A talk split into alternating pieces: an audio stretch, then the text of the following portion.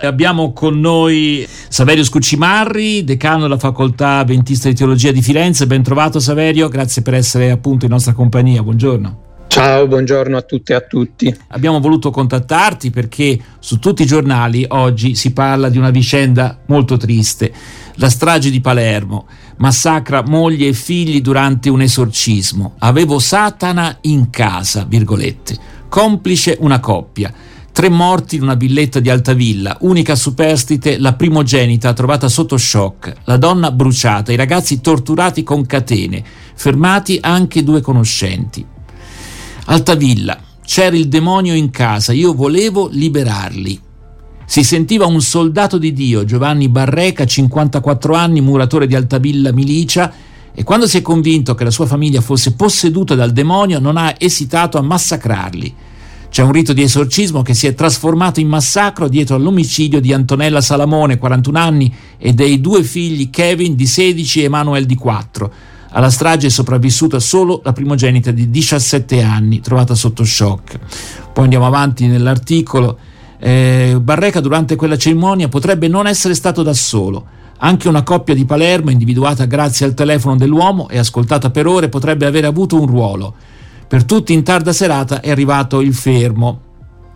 E poi, ecco, uh, fra le decine di persone che sono e saranno sentite potrebbe esserci anche Roberto Amatulli, parrucchiere di mestiere, anni fa autoproclamatosi pastore evangelico.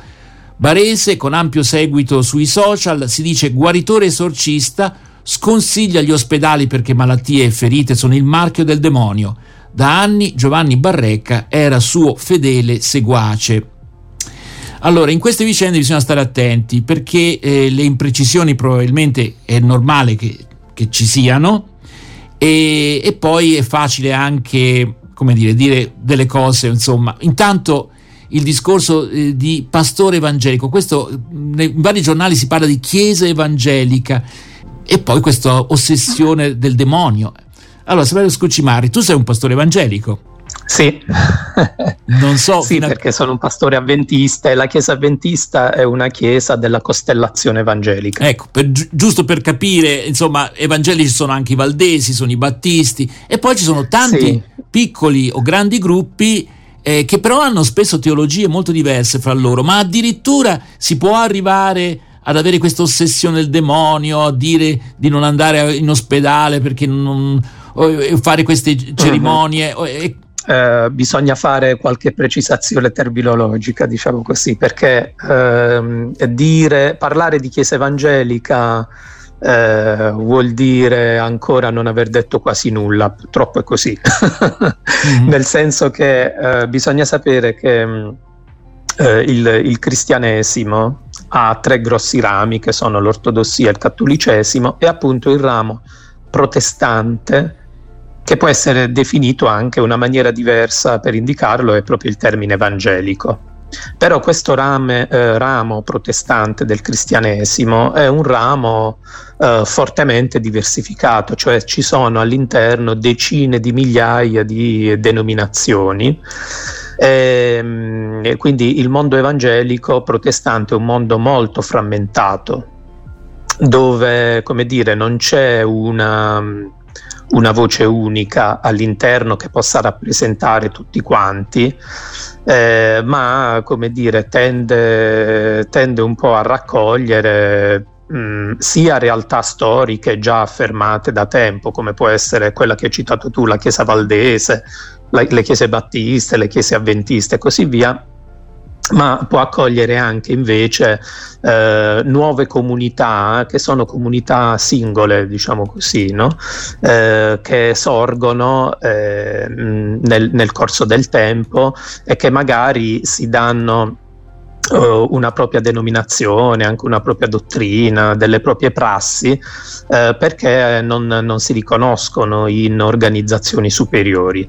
E qui eh, voglio precisare che non c'è niente di male, d'accordo? Cioè, voglio dire, è bello anche questo, no? poter vivere una propria religiosità che magari si ispira comunque agli insegnamenti della scrittura senza necessariamente fare riferimento a nessuna organizzazione. Però questo è per dire che eh, il mondo evangelico è molto frammentato e ci sono eh, sensibilità diversissime al suo, al suo interno, eh, dall'estrema destra all'estrema mm. sinistra. Se non ecco, sbaglio, diciamo tu così. sei stato anche, correggimi eh, se dico una imprecisione, mm-hmm. sei stato anche il coordinatore dei pastori evangelici in qualche momento della tua esperienza pastorale o, o sbaglio? Dei pastori evangelici di Firenze, sì, sì, io, eh, sì, sì, quando diciamo continuo tuttora a ah, fare ecco, sei ancora Consiglio okay. dei Pastori sì, sì. delle Chiese Evangeliche di Firenze e c'è stato un periodo in cui sono stato io il coordinatore, okay. sì, esattamente. Tra allora, l'altro in questo periodo lo è anche il, il pastore della Chiesa Adventista però attuale. ti chiederei, alla luce anche della tua esperienza, siccome eh, qui si parla di autoproclamati pastori evangelici, eh, un consiglio come quello delle Chiese Evangeliche di Firenze e dintorni, come faceva ad accettare o meno? Cioè erano tu, tutti coloro che dicevano io sono un pastore evangelico, non ho nessuno studio alle mie spalle di carattere accademico, mi pare, come nel caso eh, di questo specie di santone, un ex parrucchiere di Bari che promette guarigioni, questo è su Repubblica. Cioè, c'erano dei, dei, dei criteri per cui uno riconosceva davvero al collega questo ministero evangelico, pastorale, oppure no, insomma. Mm-hmm. Allora è difficile stabilire dei criteri senza incorrere nel rischio del, comunque del pregiudizio religioso, no? nel senso che chi li stabilisce poi quali sono i criteri mm. per cui uno può essere o meno definito pastore, perché è giusto che ogni sensibilità religiosa, ogni, insomma, ogni tradizione spirituale, diciamo così, abbia anche le proprie convinzioni non solo in merito alla vita della Chiesa ma anche alla gestione della Chiesa stessa. Eh, però insomma qualche regola del Consiglio c'è, eh, nel senso che noi non andiamo a indagare quale possa essere la formazione di un pastore, però certo eh, una prassi del Consiglio è che la Chiesa deve essere come dire una chiesa riconosciuta, che abbia una qualche forma di riconoscimento, eh, perché questo... Mm questo è possibile averlo. Allora, Saverio, ci ritorneremo. Eh, il pastore deve, essere, deve essere comunque introdotto da almeno altri due pastori presenti nel consiglio, perché questo vuol dire che comunque diciamo, sì. eh, si tratta di una chiesa che ha avuto modo di, di farsi conoscere, quindi in un certo senso c'è eh, come dire, l'elemento, come dire, non dico di garanzia, ma insomma di, di, di buona testimonianza da parte di altre altre, altre comunità. Chiarissimo, senti, ehm, sempre prendendo spunto dalle pagine Facebook, c'è questo Amatulli, citato più volte dal padre assassino nei suoi post, che appunto si autoproclama ministro di Cristo Gesù, ripieno dello Spirito Santo. Sai dove c'è la pagina Facebook Lavora presso, sì. lavora presso Gesù. E vabbè. Però io vorrei chiederti, visto che abbiamo pochissimo tempo a disposizione, allora in questa comunità, insomma, di Amatulli e si, si, dice che non bisogna andare a, in ospedale sostanzialmente, la guarigione avviene solamente attraverso in maniera soprannaturale, se avviene. E poi, e poi c'è questa ossessione del demonio. Allora, proprio a livello personale o come chiesa avventista, su questi due argomenti, ce la fai in 40 secondi a dirci mm, Cosa pensa? Sì, sono assolutamente, dal mio punto di vista, ma anche per, per la Chiesa che rappresento, sono cose diciamo assolutamente infondate. Come dire, uno dei principi del protestantesimo e quindi anche della dottrina evangelica è quella della vocazione di tutti i credenti, cioè non è che la vocazione esiste por, solo per attività strettamente religiose, quindi tutte le attività di cui, in generale tutte le attività utili, ma in particolare tutte le attività di cura rispondono a una vocazione vocazione, per cui anche mm, il medico, l'infermiere, colui che si occupa della cura di una persona dal punto di vista del corpo, dal punto di vista evangelico ris- risponde a una sì. uh, vocazione di Dio, quindi non c'è assolutamente non è un nemico, motivo insomma. di averne ecco. sospetto. Viene da, esatto. da, te qualcuno dice c'è il demonio in casa mia, voglio, mi voglio liberare, che si fa? Un, si fa gli esorcismi, che si fa?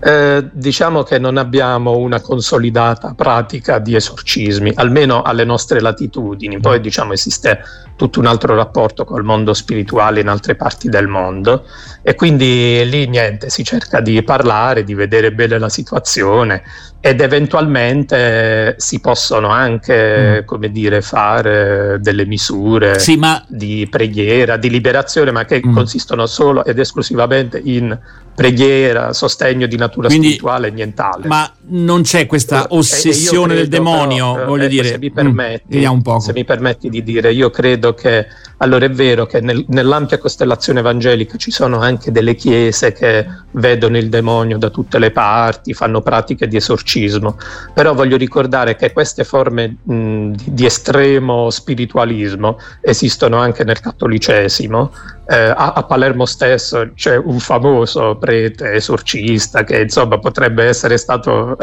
tranquillamente anche uno dei suoi casi, eh, primo, e secondo che eh, comunque Uh, non mi risulta che in nessuna realtà, anche in queste più estreme, uh, si consigli come metodo di liberazione l'omicidio. Ah cioè, beh, qui certo, dobbiamo tenere conto che siamo in, in, presenza di persone squilibrate che insomma Su questo a cui forse dubbio. la religione non può aver dato una, una mano. Ecco, però per, ora nessuno si, debba, si, si, deve convincere che esistano sette evangeliche in Italia che propongano insomma l'uccisione delle persone indemoniate demoniate. Qui siamo. Allora, Claudio, no, no, e poi dobbiamo concludere. No, ricordo padre Amor, che è stato è morto, ma insomma era sicuramente una figura di esorcismo della Chiesa Cattolica a livello internazionale. Ma quello che vorrei dire è che in questi casi non bisogna dimenticare che ci sono degli aspetti psichiatrici certo. che, che eh, a un certo, certo punto sì, sì. Eh, si mescolano anche nell'ambito della religione, cioè non è che la religione è avulsa da questo. No, no, no, no. È, diffi- è, difficilissimo eh. poter aiutare. Ecco, e questo è il problema. Se a volte la religione è un elemento di aiuto o diventa invece un'ulteriore ossessione però questa è roba uh-huh. da psichiatri. Questo caso, alla fine, l'esempio è che qualcuno è diventato un serial killer, che, lo, che ne sia consapevole o meno, ma ha mm. devastato una famiglia. Ci ritorneremo su questo argomento, triste naturalmente, e, e, che ha tante implicazioni. Abbiamo detto religioso, psichiatrico. È difficilissimo poi, eh? prevenire e intervenire. Eh? Quando Saverio hai chiesto ma che si può fare, è difficilissimo anche andare a parlare, capire. Mm. Quando, cioè, che, che mm. ci fai dentro? Però diciamo che eh, appunto una religiosità che è eh, troppo orientata in una sorta di introspezione sul demoniaco e roba del genere, secondo me non porta tranquillità e serenità. No, ecco, non, perché non è una religiosità, è già un'altra cosa. Ma eh, sì, però a volte il confine. Sì. Comunque ne riparleremo. Intanto ringraziamo Saverio Scuccimarri, decano della Facoltà Adventista di Teologia di Firenze, per essere stato in nostra compagnia. Grazie mille, a risentirci. Grazie a voi.